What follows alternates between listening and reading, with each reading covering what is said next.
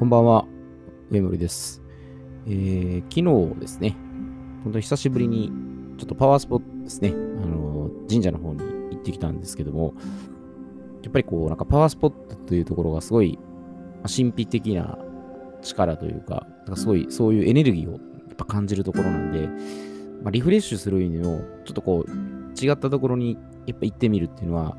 あすごくやっぱいいもんだなと思ったので、あのー、もともと神社が、あの好きなっていうのもあるんですけど、こういうちょっとエネルギーをね、こう充電させる意味でも、こう神聖な空気をね、あの吸うっていうのは、もう改めていいことだなと思いました。で、まあ、昨日その、まあ、神社行ったところからの、ちょっと今日の話題なんですけど、あの地図は現地ではないっていう言葉があるんですね。で、これあの、昔の方、えっとね、アルフレッド・コージブスキーさんという方が、まあ、この方はもともと哲学者とかね、あのいろんな学問とかね、学んではる方なんですけど、まあ、エヌエルピー とかでもね、よくこの地図は現地ではないっていう言葉を使ってるんですね。で、これ、普通に解釈すると、まあ、定義としたら現実を、まあ、ありのままに体験するのではなくて、まあ、ちょっと省略したり、まあ、歪曲ですね、歪ましたり、まあ、一般化して、体験するっていう、まあ、これ定義上の言葉なんですけど、でもうちょっとこれを、まあ、噛み砕いて言ったら、この地図は現地ではないっていうのはどういうことかと言いますと、まあ、期待して、まあ、想像していることと、まあ、実際に体験することっていうのはもう違いますよっていうことなんですね。で、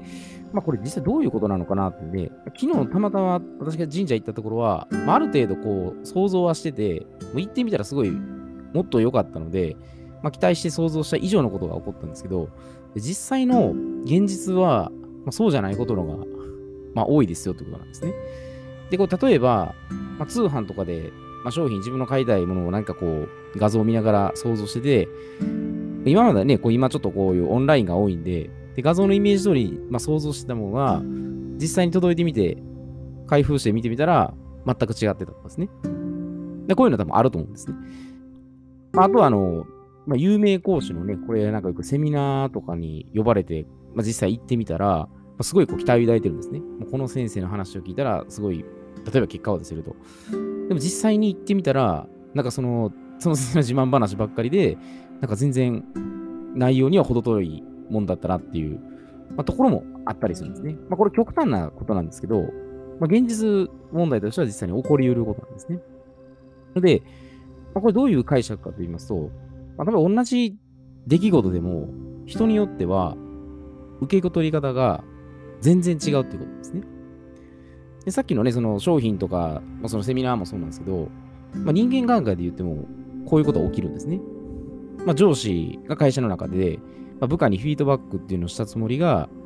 まあ、部下によっては、まあ、これすごい励ましのね、叱咤激励っていうふうに捉えることもあれば、もうダメ出しをされて、もう全否定されたと。もういうふうに捉える場合もあるんですね。もう受け取り手の取り方によって解釈の仕方では全然違うということなんですね。なので、まあ、これはあの相当、まあ、信頼関係とか絆が深い状態であったら、まあ、例えば強い言葉であったり何を言っても通じるってことなんですけど、まあ、全く初対面の人とか、まあ、知らない人にいきなりバンと言ったところで、まあ、これ通じない。まさに相手の現実に入っていかないっていうことですね。で、これはどういうことが起こってるのかなっていう、ちょっとズームアップして考えたときに、相手にこれは、まあ、期待をしてるってことなんですね。期待してるってことは自分が思う通りに進んでほしいっていう、ちょっと悪く言ってしまうと、まあ、わがままを押し付けてるようなことなんですね。わがままをこうね、突き通せるぐらいの、まあ、腹割って話せる関係であれば、まあ、もちろん理想的なんですけど、さっき言った初対面とか知らない人にいきなりそういうするのはなかなかちょっとハードル上がるんですよね。ただ日本語の、まあ、以心伝心っていう言葉に関しては、まあ、これはすごいもう無言の関係でちゃんとできてるっていうところなんで、まあ、これも関係性ができてる状態なんですね。で、これ地図は現地ではないっていう言葉の意味とすれば、まあ、相手の現実に入ってやっぱり初めて分かるってことなんですね。まあ、さっきの職場の上司部下の関係であったり、まあ、夫婦恋人間であったり、なので育った環境が違えば、まあ、価値観とか考え方っていうのは、取り組み方っていうのは全部異なるんですね。まあ、お金に対しての捉え方であったり、食事の思考であったりですね。まあ、掃除をするときでも、もう全然男女で言ってもこれ違いがあると思うんですね。だから必ずしも全部一致してるってわけじゃないんですね。一番やっぱりここで問題になってくるのは、全部自分は分かっていると。まあ、理解してるっていうふうに思って、自己主張をずっと貫くと、もうバチバチこう衝突が起こってしまうんですね。で、こういうコミュニケーションを取るときに、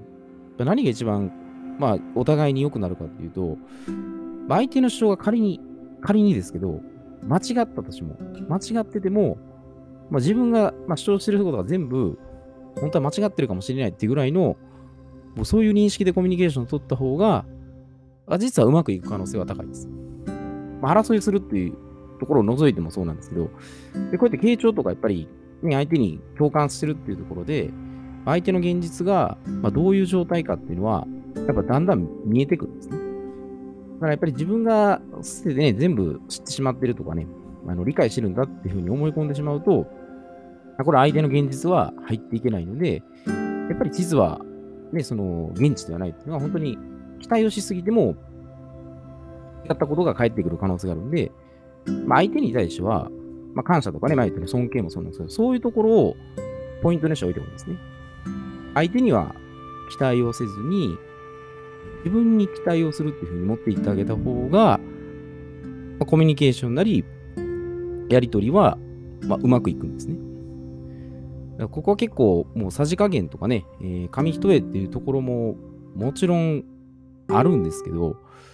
まあ、実際やっぱり期待をしすぎた結果、自分が、ね、体験しているものは全く違ってたっていう。だけど、そうなると、まあ、相手に攻撃をしたりとか、まあ、何か非難をしたりというね、えー、そういう悪い方向に行ってしまうので、まあ、自分のやっぱ現実と、まあ、想像していることと、実際にやっぱり体験するものは全く違うんだなっていうふうに、いや、持っといた方が、その期待値がもしね、その上がった時はもちろん嬉しいですし、全然違うってことはやっぱり起こりうることなんで、まあ、期待して、まあ、想像している、ね、ことと、まあ、実際に経験するものはもう全然違うんだっていうふうに、ねえー、そういう認識でいれば、まあ、腹立つこともないですし、むしろそういう方のが、まあ、器量であったり、まあ、心の余裕っていうのが出てくるので、まあ、目くじらを立ててね、こっちが感触を起こして、こう、怒り浸透になるっていうことも、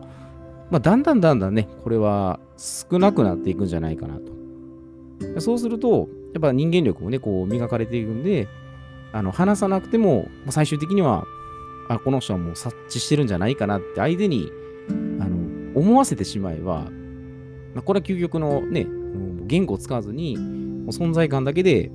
相手をね、こう納得させるぐらいの、その器になっていくので、そういうところをね、えー、期待して想像はするものと実際の、まあ、現実は違うっていうね、まず、まあ、その認識するだけでもね、えー、違うんじゃないかなと。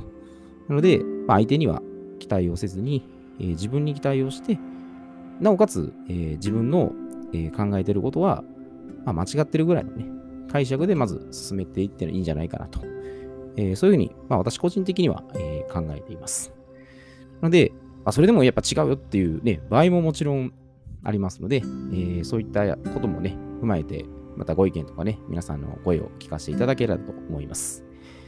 えー、ちょっと暑くなってきてるんでね、まあ、熱中症もかなりやっぱ増えてるので、えー、こういうところの対策も気をつけてね、えー、体を、えー、ご自愛してください。えー、今日は、えー、これで失礼いたします。